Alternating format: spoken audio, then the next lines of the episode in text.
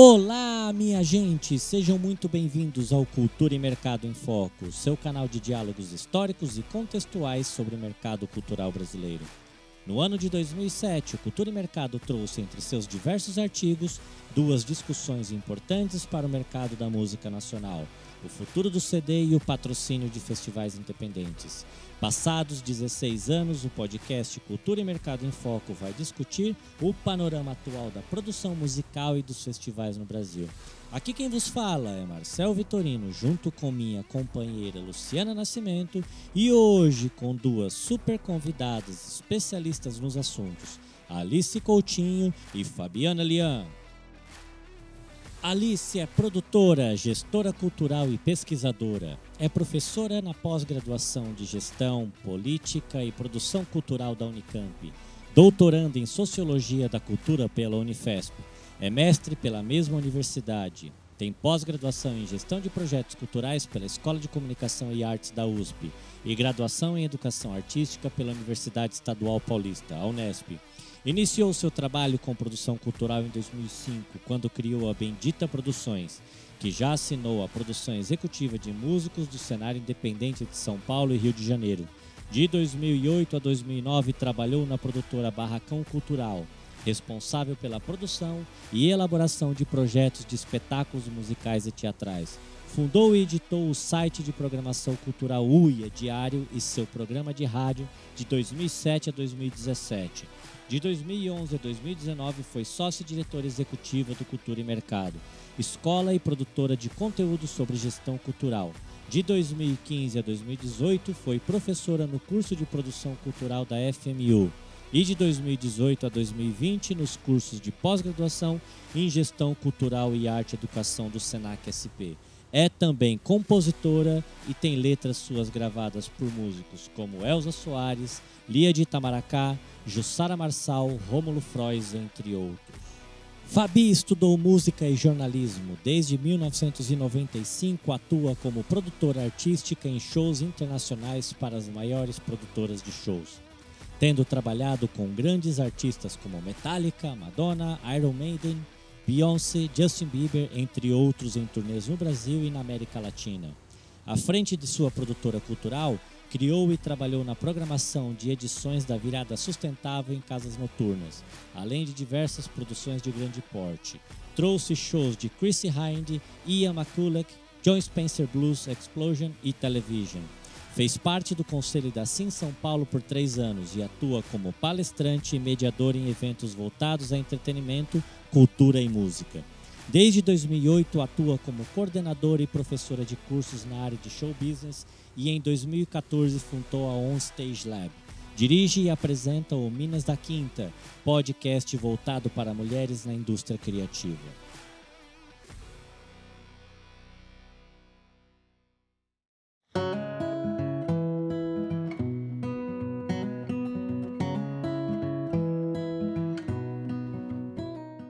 Muito obrigado pela presença de vocês, meninas. Muito, muito obrigado mesmo. E já vou começar aqui a nossa conversa trazendo um tema bastante interessante. Antigamente, o futuro dos discos era uma questão que preocupava a indústria fonográfica. E hoje o streaming de música é o que manda. Com início lá nos anos 90 com o Napster. Vocês lembram do Napster? Que iniciou uma ruptura dessa indústria nacional é, tradicional.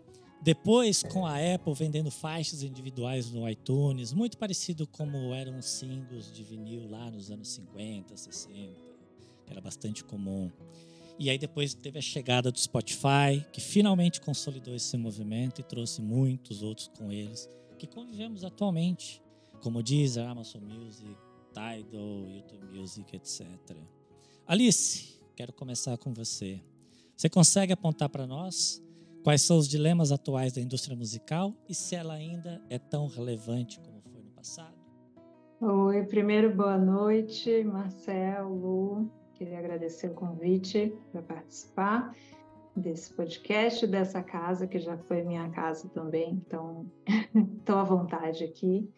E é uma pergunta difícil. Quais os dilemas? São muitos os dilemas, né? Não, não é um só, infelizmente. É, mas pensando nisso, né, você está fazendo essa pergunta especificamente sobre a indústria, a indústria nesses 25 anos de, de cultura e mercado foi uma loucura, né? Passou por muitos estágios diferentes, quebrou, renasceu, é, e, e, especificamente nesses 16 anos, né, da, dessa, desse artigo até hoje, assim, é, em 2007 a gente estava num período que para a indústria fonográfica era um período de crise, né? Eu acho que é, com a chegada das tecnologias digitais, sobretudo da internet, do MP3, né, dessa formatação, a gente teve uma, uma crise grande na indústria fonográfica. É isso, ela nunca deixou de existir, mas ela teve uma queda sim, muito significativa de faturamento, de, de posição no campo, né? E é, ela veio se renovando e se re, reinventando e consegue, de fato, é, retomar com o streaming, né? Então é algo bem recente, eu acho que, né, a popularização, né, a fixação dos streamings como Spotify, que é o, né, o maior, que tem a maior presença, e outros, né, Apple, Deezer, eles vêm de 2014 para cá, né? é, mesmo uns outros existindo, sendo fundado um pouco antes, mas ele ganha força a partir de 2014 e, e é só aí com esse novo rearranjo que as gravadoras começam a partir dos seus catálogos e começam a se reinventar e a criar novos, né, novas participações aí é, de mercado. Mas nesse hiato, né, de 2007 até 2014, realmente foi um período mais difícil para as gravadoras, eu digo sobretudo as grandes majors, né? A gente tem poucas, imagino que hoje sejam em torno de quatro, cinco, seis no máximo, ou menos, né? Porque as fusões, eu já parei de uhum. contar, mas as fusões elas cada vez vão se juntando. É, e a gente tem uma outra fatia, né? Quando a gente fala de gravadoras, a gente tem as majors e tem as gravadoras que a gente entende como gravadoras independentes. Essas, é, muitas também tiveram quedas e outras conseguiram se reinventar exatamente por serem menores e de continuar é, produzindo. Então, a gente tem aí uma sobrevivência de algumas, muitas que fecharam, outras que renasceram, mas com outros modelos de negócio, com outros. Né?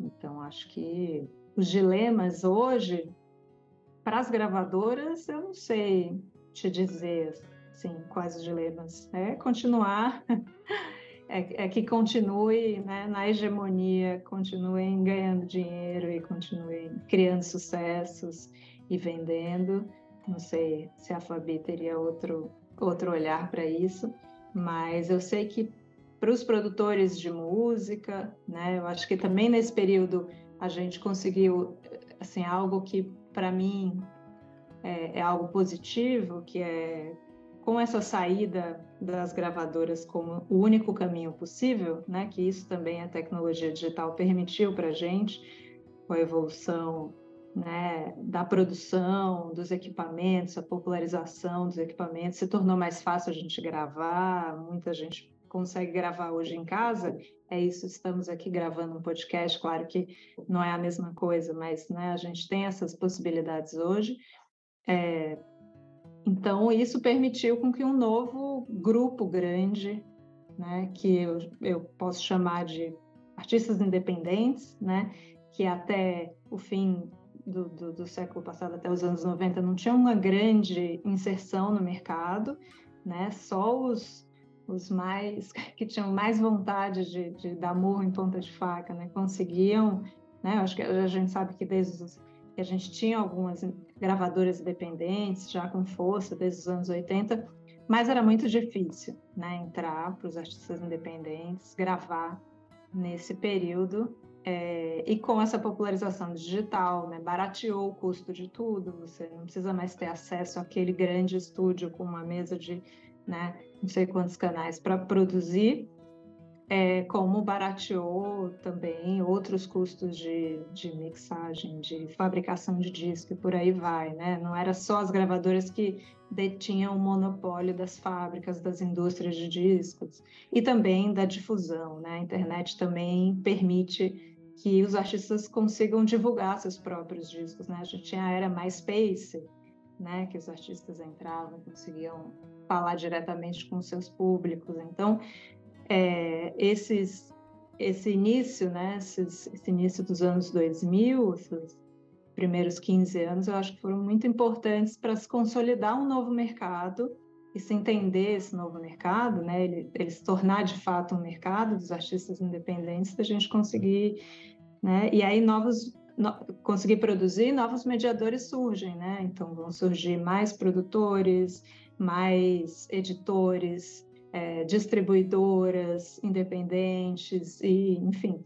Então surge hoje em dia tem as agregadoras, tem, enfim, uma série de, de, de, de empresas auxiliares e mediadoras nesse, nesse, nesse universo da música. E isso, enfim, fortalece bastante.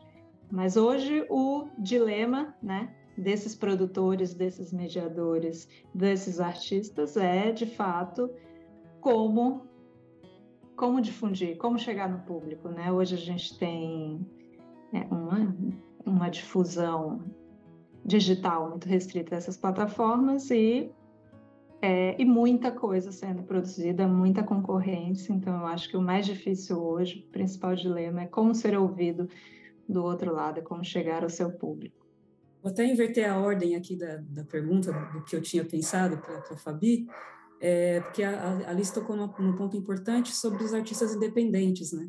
E um desses temas discutidos lá atrás era justamente o patrocínio para festivais independentes, encabeçados por artistas independentes mesmo.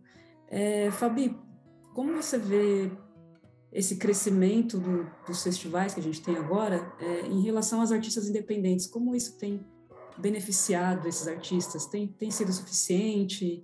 É, continua beneficiando muito mais os, os, grandes, os pequenos ainda têm pouco espaço, os, os, iniciantes. Como é que tem sido isso nessa nova realidade do, dos festivais no país?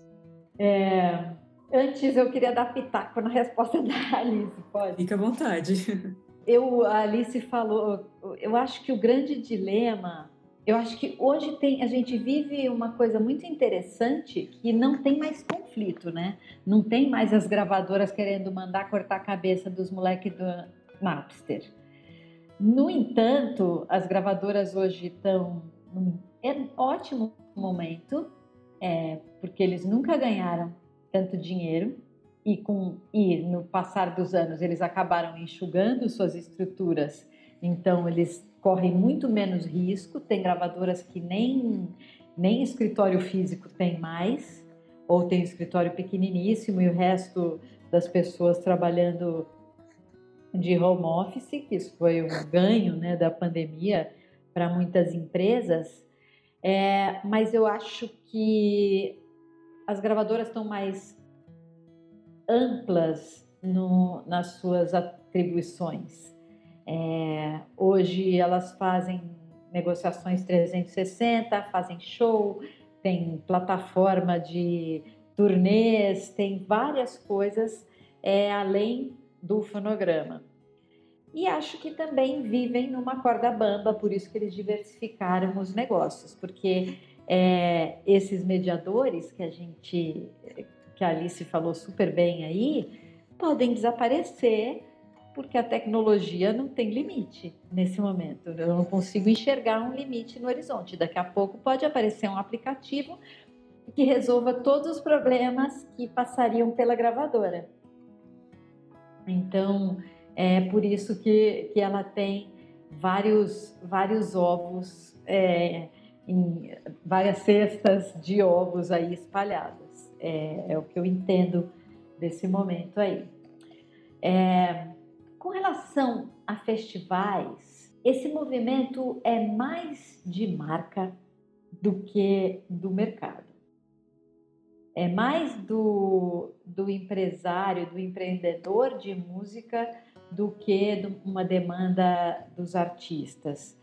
Porque as marcas preferem patrocinar festivais e quando você faz um festival, embora você gaste mais dinheiro, você tem mais chance de colocar público e de não ter problema, de, sei lá, se o artista cancelar e tal.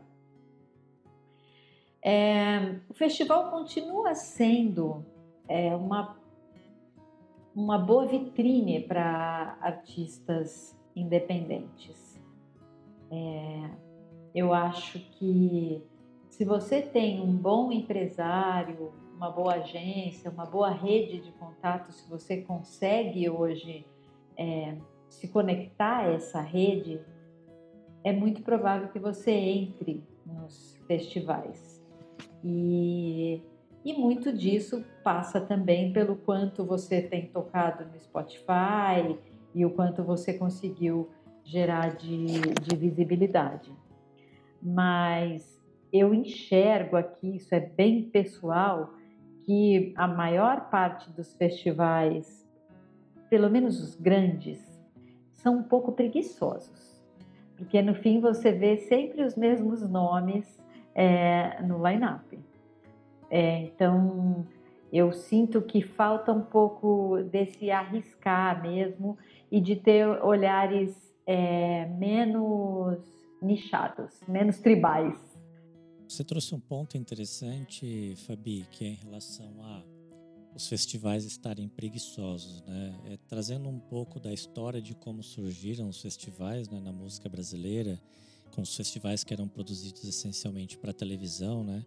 Trazendo grandes nomes da, da MPB que surgiram naquela época, como Caetano, é, Gilberto Gil, é, Chico Buarque, e aí surgiu o movimento da Tropicália, alguns nomes do, do rock nacional, né? Que recentemente a gente acabou perdendo uma, né, uma, uma, extremamente importante né, do rock nacional, que foi a Rita Lee, que começou lá atrás né, no, nos Mutantes, que também eh, participavam de, de festivais. Né? Naquela época, um dos grandes é, motivos, né, motivadores para existirem esses festivais era é, revelar novos artistas e revelar novos movimentos. Quando você diz que os festivais hoje eles estão preguiçosos porque eles deixaram de ter essa essência da revelação, ou é simplesmente uma força de marca?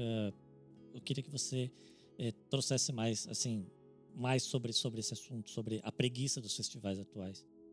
É, eu acho que os festivais, na sua maioria, têm um observatório muito em cima dos números. Então, é, existem aqueles artistas de mainstream ali que eles sabem que vão vender mesmo, então vai ter a Rosalia, vai ter o Metallica, vão ter esses, esses artistas que eles sabem que vão vender. Tem os midstream ali, que tem um cachê um pouco mais amigável, e tem o que eles chamam de revelação. Mas mesmo essa revelação, você pode ver que não vai ter gente que tem poucos ouvintes ou que estão ali só por uma linha curatorial. Eles estão ali porque eles pesquisaram e perceberam que em termos que, que o algoritmo deles está é, tá favorável, que eles têm um bom número de Spotify, que eles têm uma boa visibilidade e tal. É, isso acaba de uma certa forma limitando a visão artística, porque você pode querer, um curador pode querer correr um risco, mas ele vai provavelmente ter uma barreira ali de alguém que vai contar para ele, não, não dá, porque esse artista aqui não tem nem mil ouvintes, nossa, mas é muito bom, vamos ajudar. Não, não, não acontece isso. E, e como juntar uh, as duas coisas, né? Porque no fim das contas, quando a gente fala de patrocínio, quando a gente vai apresentar, né, como produtores, né, que a gente vai atrás de patrocinadores para festivais, ou seja, para espetáculos, a gente tem que é, apresentar contrapartidas, mas de uma certa forma esse esse espetáculo, esse esse festival, ele precisa também trazer visibilidade. Como juntar as duas coisas, né? Trazer a visibilidade daquele artista que não está só lá por conta dos números, né? Mas sim por uma curadoria artística de composição, de relevância para a música, né? Não só algo criado comercialmente falando Mas como juntar esses números? Como esses produtores podem apresentar para os patrocinadores e arriscar? O que, que vocês têm a dizer sobre, sobre isso? Ah, eu acho que eu posso falar, né? É, a Fabi trouxe um ponto que, que eu acho que é muito importante, que não é só para festival, né? Que é essa questão da visibilidade hoje, da presença nas redes, né? Os artistas, eles estão o tempo inteiro hoje sendo julgados por isso, né? Então, isso se tornou um critério de escolha de um edital de cultura, de um edital de patrocínio, de um festival, de uma casa de show que quer saber se o artista vai atrair público ou não, é, de todos os lados. Né? Até então, rádios. Exatamente. É, até rádios, às vezes, tocam um artista porque pesquisaram ele na, no, no algoritmo. Pois é. Então, a gente, os artistas se tornaram um pouco reféns das redes e de ter que construir uma carreira de marketing né? Que antes não era uma, um dos pontos importantes, né? E a gente sabe que, que, que isso custa, né?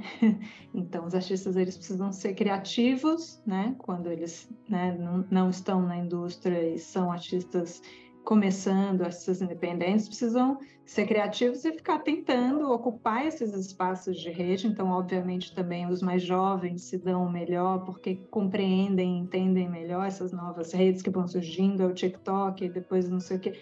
Então, eles. Mas é isso, o artista ele precisa, né, além de produzir, além de pensar na canção, pensar na carreira, tem que também pensar agora de forma mais importante em como comunicar e como estar presente. Não é só comunicar, né? Mas é como estar presente nessas redes, porque às vezes é como viralizar, né? Como tornar um meme, é como fazer com que sua música entre ali no TikTok com uma dancinha. Então, são artifícios que são muito diferentes do que o universo, do que um planejamento de carreira, de, de disco artístico, enfim. Então, isso é, isso é muito difícil. E aí, pensando na tua pergunta, Marcelo, sobre as marcas e o que, que os produtores podem fazer, é, eu, eu não sei te dizer assim o que, que um produtor poderia fazer além de entrar no jogo, né, de tentar de fato crescer esses números né? Mas eu acho que do mesmo jeito que a Fabi deu essa puxada de orelha nos festivais, eu acho que as marcas também a gente precisa começar a mudar esses critérios, né? Não faz sentido. E aí é isso, a gente sabe que a marca ela quer patrocinar porque ela quer uma visibilidade, mas por exemplo, a gente tem marcas que têm projetos de patrocínio à música que não passam só por isso, né? Por essa visibilidade. Então, acho que também depende de como a marca constrói sua política de patrocínio, é, para conseguir comunicar. Então, a gente tem, né, vou, vou dar nome aos bois aqui, né, porque são exemplos né, mais interessantes. Então, por exemplo, a gente tem o Natura Musical, que tem um programa há 16 anos, 17 anos, enfim, de patrocínio à música. Então, só você ter um programa com, essa, com, esse, com esse histórico né, ininterrupto, né, com a recorrência que as pessoas sabem, eles conseguiram construir uma marca que é super relevante, que se tornou quase um selo musical e que é desejado pelos artistas e que criou, né, uma unidade, criou, enfim, fãs desse. Eles cons conseguiram construir né, uma estética a partir daí, uma, agora uma casa de show. Então eles têm um respeito e investindo muito em música independente, apostando em muita gente nova. É, Lógico, eles também olham para a visibilidade, eles também têm esse, isso dentro dos critérios de escolha, mas não só. Né? Eles já conseguiram alcançar um lugar, um status de reconhecimento que não passa só por aí, eles também investem em festivais. E existem outras marcas que tentam, né? A gente o tempo inteiro é, vê muitas marcas patrocinando cultura, sobretudo dentro né, dessa linha dos festivais, mas não só, também algumas tentando projetos mais inovadores ou projetos que passem pela, pela gravação de áudios, pela, né, pelo, por, pelo fomento à produção, mas é sempre mais difícil, porque justamente eles querem um artista que traga né? Um, eles querem a relação que já que a gente já teve, que os artistas tinham com as gravadoras lá atrás, para hoje. Os artistas hoje não se sujeitam tanto. Então eu já ouvi de executivo de projeto dizendo: "Ah, a gente queria a gente quer patrocinar, mas aí o cara, né, uma marca de cervejaria, mas aí o cara vai o artista e posta foto com a outra marca de cerveja no Instagram. Então isso eles querem que a pessoa se entregue, que ela vire realmente o garoto propaganda da marca, né? E haja sobre... Então, hoje os artistas eles já estão, né? né? Dentro também da lógica de projeto cultural, né? De lei de incentivo, muitas vezes, já com outra noção do que é essa relação de contrapartidas, de entregas, né? É, então é, é mais difícil a gente conseguir esse nível né, do que muitas vezes o patrocinador busca, seja de números de entrega. É, então, acho que tem que puxar né, a orelha de vários lados. Né? A gente pode ter relações mais saudáveis, é, se melhor planejadas e, e, com trocas melhores, sem precisar que, que só o artista tenha que pagar o preço. É, é, muito interessante você citar a Natura, porque eu acho mesmo um, um, case muito fora da curva. Porque além da Natura, tem um monte né, de editais que aparecem toda hora, mas você não enxerga um, um artista construir uma carreira a partir daquele edital, como a gente vê que acontece muitas vezes no, no Natura Musical. É, eu acho que o que mudaria isso, a única coisa que mudaria esse cenário mesmo, seriam políticas públicas. É, a gente ter algumas obrigações, as empresas precisarem é, obrigatoriamente fazer, sei lá, por votação, ou ter uma curadoria é, mais livre, é, não sei. E o que precisaria era a classe musical também ser um pouquinho mais articulada, né? E nós aqui sabemos o quanto a turma da música é desarticulada. A gente está sei lá, oito anos tentando aprovar aquele projeto de lei de São Paulo, SP Cidade da Música, que é um projeto super bacana, mas que não aprova porque a gente não tem articulação suficiente. A lei de fomento à música, né? que também foi uma bandeira que a gente tem em São Paulo, capital, o fomento ao teatro, a dança, o circo e a música. São uma década de, de discussões também pois no é. do lugar. Vocês trouxeram vários, vários desafios, né? tanto é, do lado dos artistas, mas também do lado da, das empresas patrocinadoras. E a gente está falando bastante sobre independência, né? essa independência que o streaming acabou trazendo. Né? A Alice comentou sobre a, a, a presença dos artistas nas redes sociais.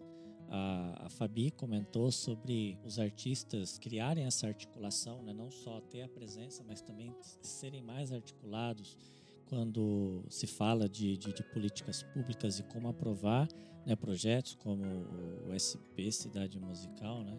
É, que seria interessante que que esse projeto fosse aprovado, que a gente tivesse mais recursos públicos em relação a, ao mundo da música. Vocês enxergam que essa independência ela traz mais benefícios, mais desafios em relação à, à classe musical? Como que vocês enxergam isso?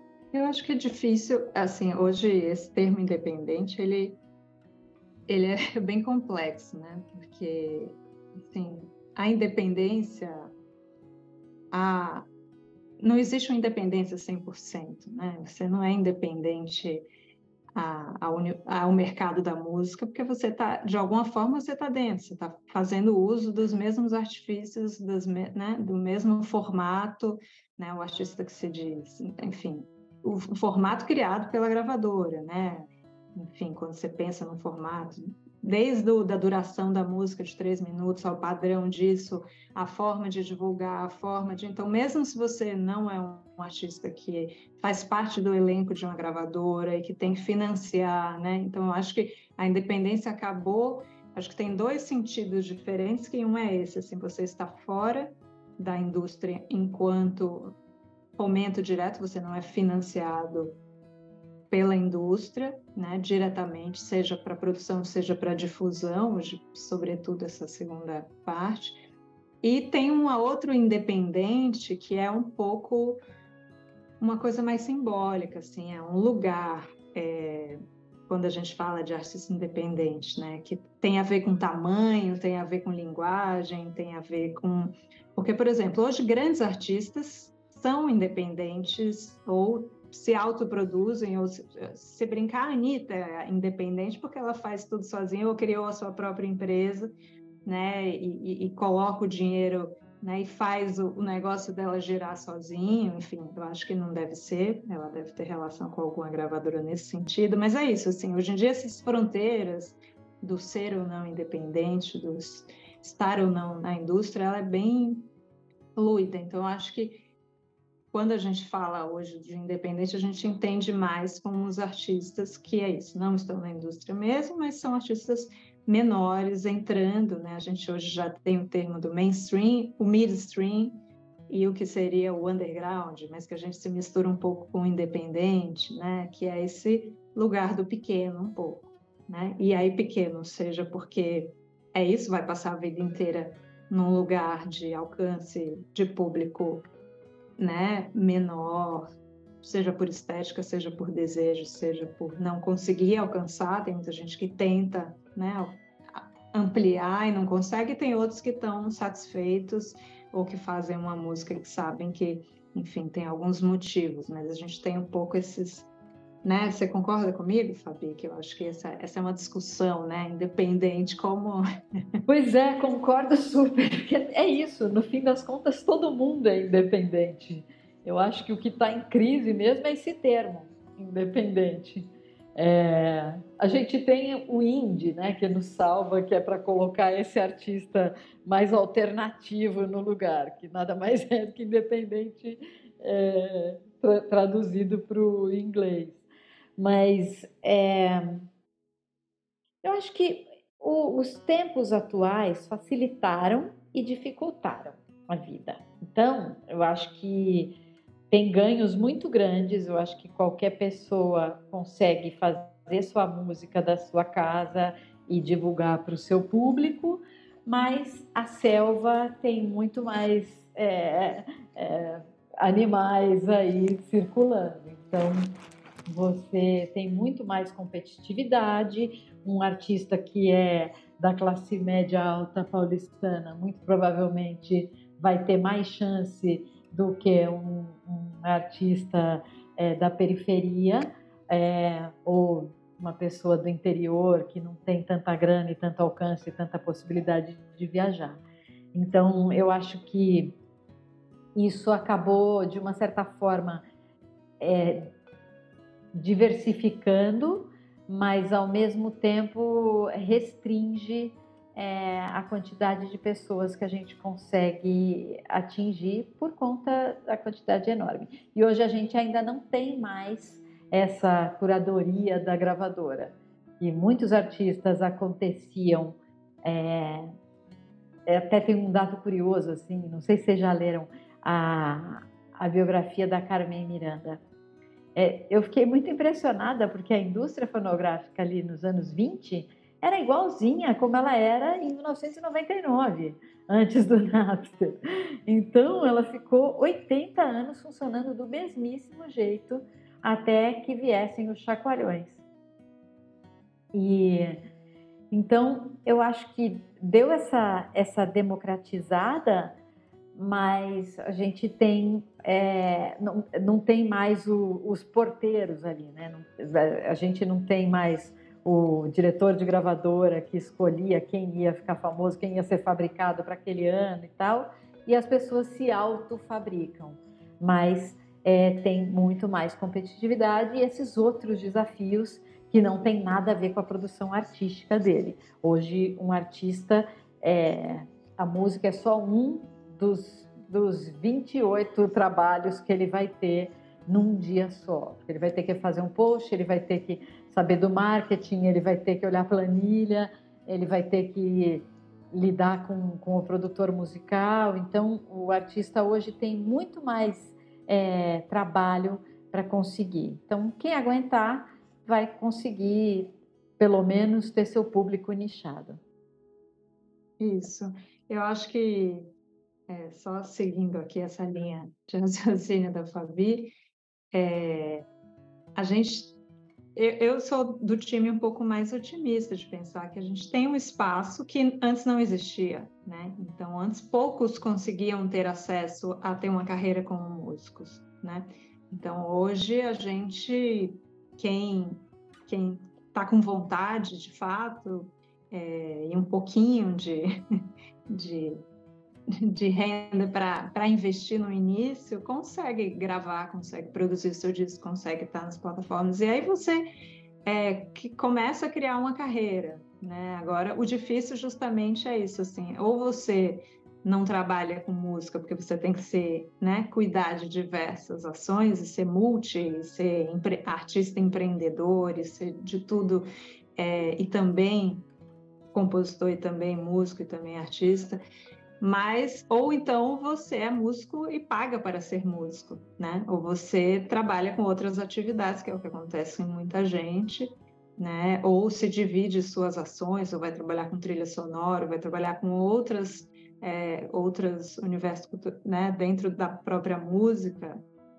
outras atividades que não só com seus trabalhos como músicos né, autorais ou dentro da, da, da produção é, para conseguir sobreviver. Então, a questão da sobrevivência que se tornou ali um lugar mais delicado, mas ao mesmo tempo é isso. Você consegue entrar no mercado. Né? Ele não tem mais esse porteiro, como a Fabi falou, que restringe a entrada. Então, a porta está colocada, está né? Tá aberta, mas o problema é você sobressair porque o lugar ficou lotado. É, o, o negócio é qual salinha você vai caber, né? Uma vez que Exato. você entra, é, em qual sala você vai ficar. E não tem mais salas por gêneros, né? Que antigamente tinha, hoje em dia também não. É, hoje a gente não consegue nem classificar em caixinha, o que é ótimo também. É. Eu acho, eu acho bem bom a gente ter essa música que você não, não precisa mais é, se enquadrar numa caixa. Mas você, você não concorda que, que o músico tem que fazer muitas outras coisas, assim, além da música? Sem dúvida, sem dúvida. E é isso, são outras coisas, muitas vezes num lugar de precarização, né? Que é esse, esse nosso, né? Que a gente fica, ah, o artista tem que ser artista empreendedor, empresário, empresário de si mesmo. Tudo isso passa por uma precarização tremenda, que é, ou seja, você precisa tem uma estabilidade, enfim, o tempo inteiro, você uma inconstância das coisas, você tem que escrever o seu edital, entender da lógica de, do patrocinador, entender da lógica do projeto, produzir, é, se autoproduzir, produzir, enfim, é uma loucura, assim, uma quantidade de atividades que os músicos não estão preparados para isso, né? Enfim, quando eles fazem uma faculdade de música, quando fazem um conservatório ou né, seus, suas escolas de música são escolas de artísticas que vão trabalhar com as questões musicais, artísticas de composição, de musicalidade, e não com, com essa escola de empreendedorismo. Isso também requer uma atualização, né? Porque não pois tem é. como. É aí que entra a importância de, de escolas de negócio como cultura e mercado, né? Para poder profissionalizar esses artistas que, como vocês mesmos colocaram, né? É, o artista ele tá lá para fazer a arte dele, para fazer a música e não necessariamente ele está preparado para lidar com determinadas questões que envolvem como escrever um, um espetáculo, um edital, não importa, né, do, do que a gente está falando, mas são coisas que hoje nesse mundo onde a gente precisa ser multidisciplinar, a gente precisa estar preparado não só para a arte, mas como por todo, né? E essa questão de eu, eu, gostei bastante, Fabi, do que você trouxe, da questão não existir mais um porteiro, né? E exatamente que por não existir mais um porteiro, você se torna o porteiro, você se torna o, o, o né? É, a pessoa que vai cuidar da, da limpeza, né? Da, do ambiente, fazer a curadoria, fazer todo, toda a gestão do teu negócio. Aí acho que é onde é, é, escolas como de negócio, como cultura e mercado, se tornam bastante relevantes.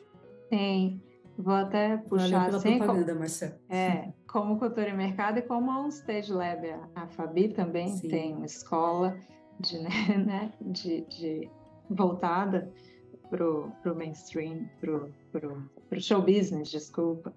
É, e é super importante. Eu, eu, enfim, eu sei que a, a pergunta eu atravessei aqui para fazer um pouco jabá para o lado da Fabi também, mas eu acho fundamental e é engraçado como é isso, a gente faz os cursos, mas sobretudo os produtores vêm atrás, muito pouco músico, você concorda, Fabi? Quando um músico está começando, não tem nenhum produtor que vai entrar no barco com ele para ganhar 100 reais junto. Ele vai conseguir um produtor, mas quando ele já estiver num outro patamar. É, um produtor, um empresário, como quer que a gente é, chame isso, desse início de time que ele começa a ter. Então, é, é um, eu acho um grande erro que até hoje escolas grandes é, no Brasil e no mundo de música ainda não, não ensine sobre empreendedorismo, sobre negócios de música, sobre plataforma, sobre como registrar suas músicas e tudo isso. Quer dizer, acho que até essa parte do registro eles ensinam, mas é muito rudimentar ainda. Porque para o cara dar os primeiros passos, tem que obrigatoriamente ser sozinho. Dificilmente ele vai conseguir é, alguém logo no seu primeiro momento de carreira. E na tua experiência, Fabi, com a Stage Lab, onde que você enxerga essa virada? Você disse que no começo, assim, nenhum produtor vai vai estar tá junto, né? Onde que você começa a enxergar essa virada? É, é, mais pelo lado artístico ou quando de fato esse músico ele começa a se profissionalizar? Você consegue fazer essa essa relação? Acho que é um pouco subjetivo, mas acho que um produtor vai olhar principalmente para a movimentação desse, desse músico. É, a quantidade de shows que ele faz por mês, é, também os tais números nas redes, mas principalmente a evolução desse músico. Se, se um produtor, um empresário, olha para ele e fala e enxerga um crescimento, aí eu acho que é a hora de que muitos vêm de investir naquele artista. E investir é, nesse momento muito dificilmente será dinheiro, mas provavelmente só tempo. Que esse também é um fenômeno né, da, da nossa história. É, os produtores conseguiam arriscar mais porque tinha os porteiros e, e as carteiras das gravadoras que bancavam é, o álbum antes dele ser gravado e tal, então já tinha um dinheiro meio garantido para aquele músico. No, no, fim das contas, a gente está falando quase que da mesma coisa, porque o músico também só, só conseguia um empresário se ele já tivesse com uma gravadora. Então, hoje não, ele não tem uma gravadora, mas precisa estar tá naquele segundo degrau da, da escadinha ali.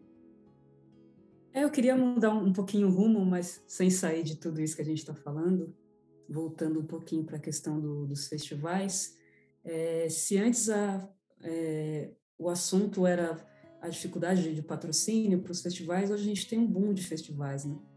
Pelo menos essa realidade aqui do Sudeste cada vez surgindo, né, os, os, grandes já estão bem consolidados, a gente tem Rock in Rio, a gente tem Koala, Lollapalooza, que é uma franquia de fora, é, e os novos também, muitos festivais novos surgindo, e todos patrocinados, a gente vê o interesse da, das marcas é, por esses festivais. Né? Só que, ao mesmo tempo, falando como consumidora de música, de shows, é, tem uma coisa também de que muitos artistas esses que já estão meio que no estão no seu momento assim sabe acabam tocando muito em festivais e aí dá essa sensação de que eles estão tocando mais em festivais do que em shows próprios sabe É, outro dia eu me peguei comentando isso, eu queria ver o show da fulana, mas agora ela só toca festival, então eu tenho que ir no festival para ver o show dela. Ou já vi também na, na rede social comentário de né, o, o, rapper fulano é, toca muito em festival e aí acaba que o público, boa parte do público dele não consegue é, ver esses shows porque o ingresso de festival é caro. É, eu queria saber da opinião de vocês sobre os prós e contras dessa questão de, de desse boom de festivais e de muitos artistas que estão no, no hype aí acabarem tocando muito em festivais e, e, a gente ter essa sensação de que eles tocam mais em festivais do que em shows próprios. Então, o que, que vocês enxergam de... É claro que o festival é uma, uma vitrine muito importante, principalmente para os independentes, mas como vocês enxergam isso de, de essa sensação de que o artista acaba meio ficando refém, alguns artistas, né? ficam meio reféns de tocar muito de um festival em outro e aí ter menos shows é, seus, shows só seus, e ao mesmo tempo o público também ter isso de às vezes você quer ver só o show daquela pessoa, mas aquela pessoa está tocando muito em festival e aí você fica meio que refém de tipo, ah, tenho que ir no festival para ver o show desse artista que eu gosto. Eu, eu não sei se eu tenho uma resposta para isso, posso deixar para a Fabi, mas eu tenho mais uma problematização, talvez, que é os artistas médios e grandes, né, de tamanho, eles têm poucos espaços para fazer seus shows próprios, né? É, e os espaços que a gente tem, isso a gente está falando desse de São Paulo, né? Que é um dos principais polos, né? Onde a gente deveria ter muito espaço, eu digo de música ao vivo.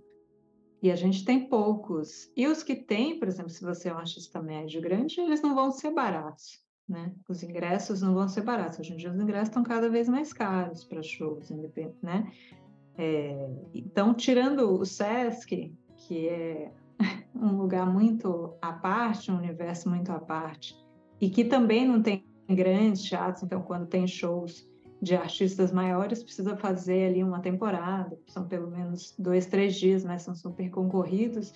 Então, acho que é difícil, Lu, assim, pensando nessa questão, sobretudo de é, democratizar, não ir em festival porque, os, né, porque quer uma opção mais em conta, o em conta também está difícil, né, porque é Sim. difícil fechar. Então, hum, só Você deixa esse que, problema aí para Está meio que sufocando também, claro, já tinha essa não é uma realidade de agora, essa coisa de ter poucos espaços. Mas, na, na visão de vocês, esse boom de festivais também contribui para isso ou não? Estou viajando? Olha, eu acho que festival é uma coisa inevitável e, ao mesmo tempo, para um determinado, para alguns nichos de artista, é uma mão na roda. Porque você pensa, o cara vai para um lugar que ele vai ganhar um ótimo cachê, porque esses festivais, a partir do midstream, pagam muito bem, além de dar um bom retorno de ECAD também. É, e você não precisa se preocupar em promover aquilo. Você não precisa se preocupar se você vai ter público se não vai. Você não vai ter essa dor de cabeça de saber se vai encher, o risco de, sei lá, você tá num é, Allianz Parque, que cabem 45 mil pessoas, e aí você põe 30 e fica feio para sua carreira. Então, acho que se um artista está num momento em que ele não tem tantas certezas, mas ele já tem um tamanho, o ideal para ele é fazer quantos festivais ele puder. E aí, quando ele chega num determinado estágio que ele pode sair arriscando e ter suas próprias bilheterias, é, ou está lançando um trabalho novo que ele acha que vai bombar, aí vai. Mas eu acho que é inevitável para qualquer artista hoje, de qualquer tamanho, frequentar festivais. E te permite circular, né? Eu acho que o festival ainda tem essa vantagem, que é também sair do eixo muitas vezes. Sim, e, e, e conquistar públicos que não seriam públicos naturais seus. Eu, por exemplo, no Rock in Rio, eu fiz a coordenação de produção do, do CeeLo Green, e é um artista dos anos 90, assim. E eu e no dia seguinte do festival, um monte de gente jovem que não conhecia ele conheceu por causa do Rock in Rio.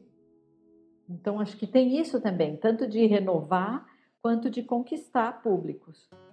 E foi, vocês enxergam possibilidades de, conectando com essa questão de políticas públicas, de ter mais incentivo à produção de festivais locais ou em movimentos como, por exemplo, a Virada Artística de São Paulo, para, né, que, né, que eu não sei, eu não sei em que pé está essa questão da virada artística, mas promover festivais menores, locais, para para promover artistas locais que, que não estão nem no midstream ou no mainstream, é, e, e, que esses e que esses é, artistas passam a ser conhecidos para uma em algum momento se midstream ou mainstream?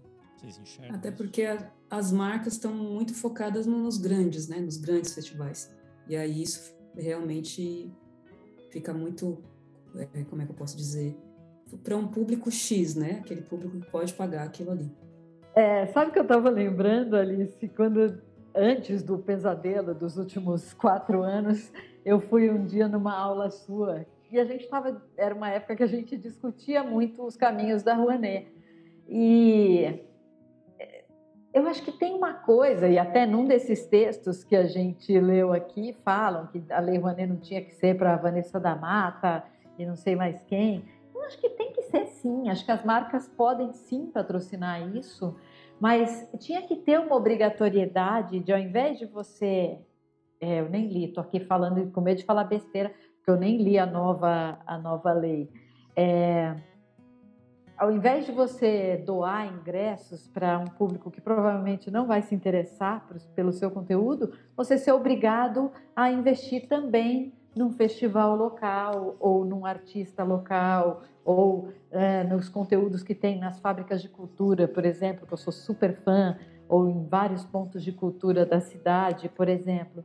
É, eu acho que é isso. Se a gente tiver políticas públicas inteligentes para dar uma direcionada e as marcas é, se enquadrarem nisso, a gente consegue fomentar e consegue ter essa renovação da música, porque no fim das contas, quem perde com essa preguiça dos festivais, com essa preguiça das marcas, é a renovação da música, porque a gente deixa de olhar para coisas interessantes que podem estar tá chegando. É, eu concordo.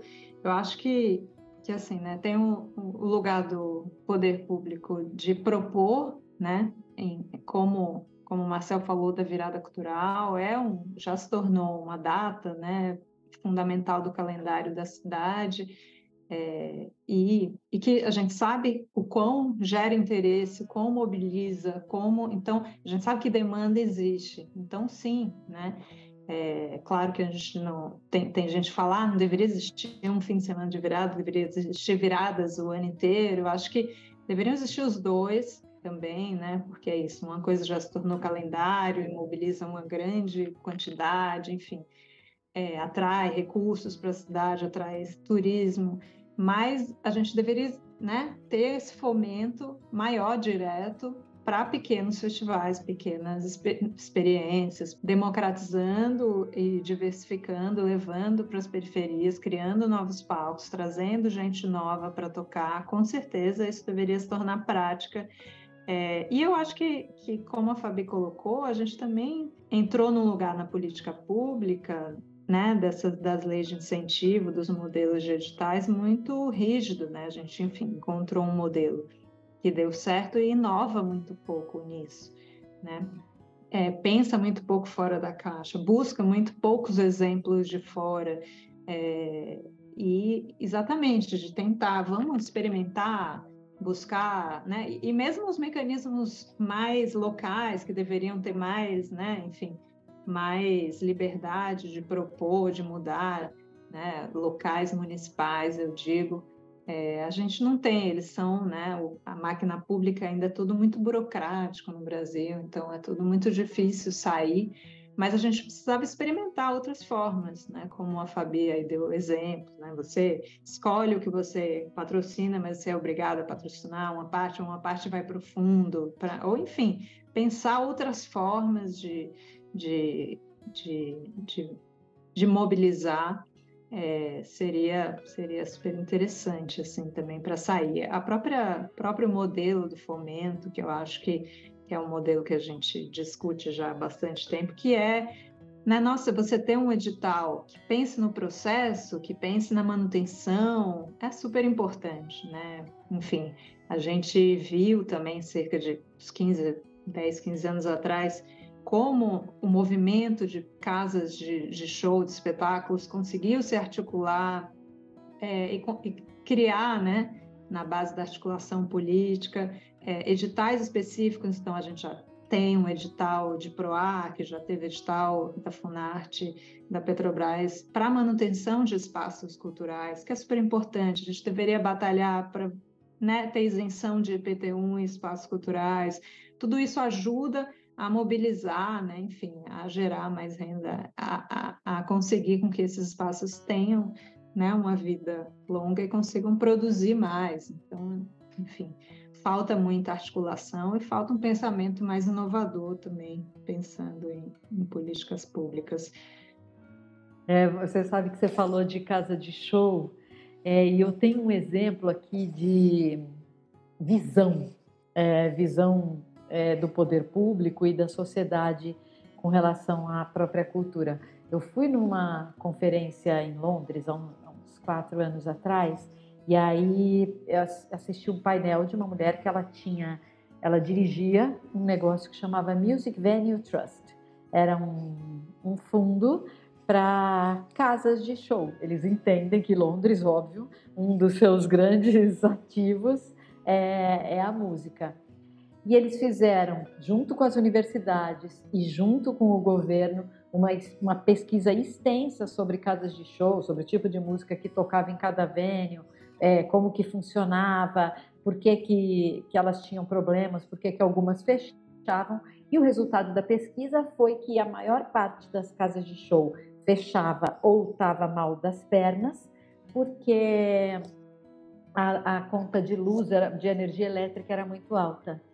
E aí, este fundo é, pegou o dinheiro e trocou o equipamento de luz e de som dessas casas e a fiação para que elas pudessem sobreviver com as próprias pernas. Isso, isso é o que eu chamo de uma política pública voltada, de fato, uma política que entende é, o, que, o que uma cidade precisa.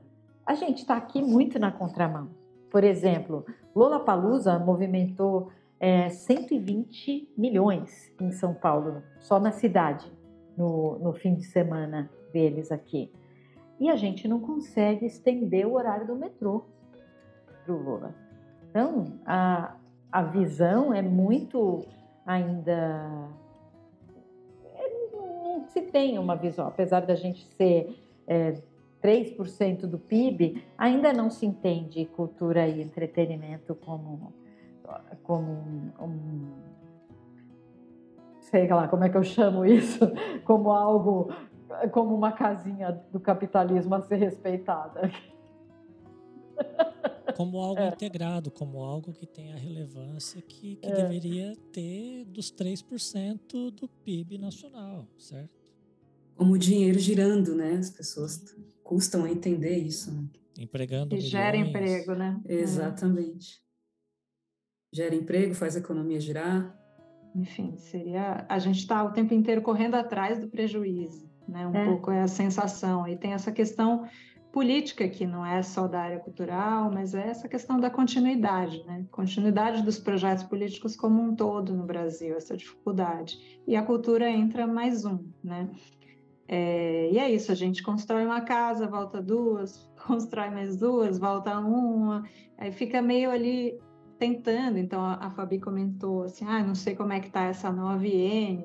Na verdade, só para te atualizar, Fabi, basicamente Obrigada. voltou o que era antes de ser desmontada. Né? Não tem tá. nenhuma grande novidade, a não ser uma, uma que é importante, a gente está falando aqui de música, que é a música regional entrando no artigo 18 da lei federal. Olha, que legal. Isso, isso para mim é uma grande batalha, assim, que, e é um pouquinho, ainda não é total, porque é música regional e depois a gente vai ter que descobrir do Ministério da Cultura o que caracteriza a música regional, né? Enfim, vão ter que construir esse argumento, como a gente estava falando no começo, ali no meio do programa, que né, esses gêneros hoje já são muito difíceis de, de, de nomear, de, de gerar né, barreiras ali, são muito fluidos, mas é uma grande batalha, porque a Lei Rouanet ela foi concebida em 91, no momento em que a indústria fonográfica era o máximo, né? Enfim, era a única das linguagens artísticas das áreas culturais que tinham indústria com peso. Né? Uhum. Nem era um grande momento. O cinema também tinha uma força, mas estava numa baixa ali. É... E se entendeu que a música popular não precisava do mesmo investimento do que as outras linguagens artísticas naquele momento. É, só que é isso que a gente está falando, né? A música passa por toda essa crise, a gente deixa de ter a centralidade nas indústrias, na indústria fonográfica. E já faz tempo saturação que a gente. de artistas. Né? Exato, saturação de artistas. Então, a gente faz muito tempo que a gente precisa que a música popular seja entendida como uma linguagem que precisa do mesmo olhar, né? Como, né? como a música instrumental, né, como as artes visuais, como as artes cênicas. Né, é, os critérios devem ser outros, né, de, e não assim, a música popular você não, não recebe o mesmo, o mesmo é, incentivo fiscal, né, a mesma porcentagem. Então, esse eu já achei, faz, faz anos que eu, que eu batalho por isso, que eu né, fico indignada da gente não ter, e agora é um, um, uma única ponto que a gente já pode ficar um pouquinho mais feliz. Falta todo o resto ainda. Muito bom. Significa que temos uma temos boas perspectivas para o futuro, Alice. Ah, eu tendo sempre a ser otimista, sim. Mas é isso, a gente precisa ter boas perspectivas no geral, né? E a gente precisa que as, as os projetos políticos sejam continuados, né, e que eles não sejam desmontados a cada novo governo, a cada novo olhar ideológico, né? Então, é, esse é o, é o grande questão. É, e é isso, que essas, essas novidades perdurem e que outras surjam e que a gente vá acumulando. Né? Então, acho que dentro das políticas públicas esse é um grande problema, mas eu eu sou otimista, assim, nesse lado, é, mas ultimamente o universo né, é, digital, eu já não estou conseguindo ser tão otimista com esses olhares do futuro ali, com inteligência artificial. Eu estou realmente um pouco assustada do que pode vir pela frente. Então, eu não sei se a Fabi consegue vislumbrar o futuro, né? Dessas plataformas, o que, que vem por aí, mas eu, eu não sei. Eu acho tudo um pouco nebuloso. É, eu acho também. Eu tenho também muitos temores é, com relação a isso. Mas eu acho que a gente vai passar por mais chacoalhões aí na, na indústria. E é por isso que as gravadoras estão bem espertas e estão fazendo show, e tem editora, e fazem licenciamento, e fazem sincronização. Eles estão agora fazendo tudo para o artista, merchandising, tudo. Daqui a pouquinho estou fazendo faxina para os artistas e monetizando. Mas é porque eles estão entendendo que a inteligência artificial pode suplantar alguns dos papéis que eles assumem. E hoje tem gente até fazendo música com inteligência artificial. Isso é o que verdadeiramente me assusta. É o quanto a arte pode perder e a capacidade é, do apreciar a arte pode perder com a inteligência artificial. Acho que eu temo mais pela, pela parte humana do que pela tecnologia em si. Sem dúvida, a parte humana é o que, é o que pega. É isso, que eu espero que esses tremores que você falou que, que vão vir, alguma coisa seja para o bem dos artistas, da, da propriedade intelectual, né? Enfim, eu acho que essa questão das plataformas também um ponto importante é isso, né? Essa luta para que mude um pouco o algoritmo, a forma de remuneração dos artistas. É, então, isso eu esperava que, que melhorasse. Assim. Isso eu acho que vai rolar com essa coisa dos blockchain da vida e tem uma discussão muito grande, né, do ganho das plataformas, de, da porcentagem dos artistas e essa transparência inevitável que a gente está é, tá chegando com, com essas novas inteligências aí, é, essa transparência vai acabar democratizando e trazendo mais ganhos financeiros para o artista. Não sei é, o que vai acontecer com a, a, arte desse artista, mas o dinheiro dele eu acho que vai ficar tudo bem. Já é alguma coisa, né? Falamos sobre música, falamos sobre festivais e quem diria que nós íamos terminar nossa conversa falando de inteligência artificial e como que esse movimento atual da tecnologia pode potencializar os ganhos dos artistas, claro, sem deixar de lado que questões de políticas públicas e que ah, as coisas não podem ser desmontadas a cada governo, né, como foi muito bem colocado aqui.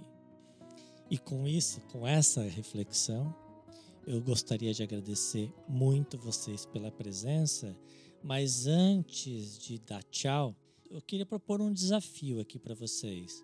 Eu tenho, é, eu estou mostrando aqui para vocês agora, mas né, os nossos ouvintes não conseguem ver. É, eu tenho um livro que é meu livro de cabeceira que, que se chama Mil e, Mil e Uma Músicas para Ouvir Antes de Morrer. Eu queria que vocês, se vocês tivessem que recomendar, aqui é o desafio, um ou dois artistas ou uma ou duas músicas é, para ouvir antes de morrer, quem que vocês recomendariam nesse momento? Que coisa difícil. Aqui é coisa difícil mesmo, desafio. Nossa, essa foi a pergunta mais difícil de todo o programa. É, olha, eu vou, vou no, no recente e fácil e, enfim, a gente dolorido, que são os lutos né, dos últimos 12 meses. É, então, eu acho que a gente precisa ouvir Gal Costa e a gente precisa ouvir Rita Lee, é, essas mulheres incríveis que revolucionaram a música brasileira, maravilhosas, né, nas trajetórias, nas posturas, nas vozes, na, nos repertórios, nas composições, enfim. É, e foi muito triste, né? Isso sem contar se eu passar um pouco mais de 12 meses para trás, incluir aí a Elza Soares e, e esse trio. Eu eu sou uma pessoa, confesso, muito da MPB, a minha base aí de, de, de vida, de ouvinte. Então, eu tô, assim, vivendo esse luto dessas três figuras fundamentais e acho que a gente precisa ouvi-las e ensinar as nossas crianças também a ouvir para que, né? Eu fiquei lembrando, gente, mas será que minha filha pequena vai ouvir, vai ter essa relação que eu tenho com a Gal? E aí eu lembrei que que que a Elis morreu antes de eu nascer. E eu tenho uma relação com a música dela. Eu falei, bom, então acho que dá. Mas é isso, a gente precisa estimular que as crianças escutem. É, que interessante você falar isso. Eu acho que tudo bem, a sua filha vai, vai, vai saber quem é Gal Costa, vai saber quem é Elza Soares, mas eu, eu entrei numa crise há uns anos atrás, que eu fui num, num prêmio Multishow e, e eu quase que não conhecia os sertanejos todos que estavam ali sendo premiados. E eram 50 anos do Caetano e Gil. A Gal estava num momento de, de retomada da carreira dela e começaram a tocar músicas do Caetano e Gil. E a Gal entrou cantando Força Estranha, e ela muita gente não reconheceu, não sabia quem ela era ali num prêmio de música. Então eu acho que ninguém pode morrer sem ouvir Força Estranha, porque eu acho que ela também é, é uma homenagem à música mesmo e à nossa música. Muito bem, muito bem. Vocês citaram aqui três mulheres que fizeram é, grande diferença, não só na música, mas na cultura e, por que não, na contracultura é, da história do Brasil. Né? Enquanto o movimento estava indo para um lado, essas três mulheres elas puxaram o movimento da música e também e criaram é, estilos muito próprios delas. E, e, e, é importante que a gente mantenha essa chama acesa, né? essa, essa memória viva E essa música, Fabi, que você citou, Força Estranha da Gal, é algo assim impressionante, é incrível, né? A gente se emociona só de pensar na, na letra da música.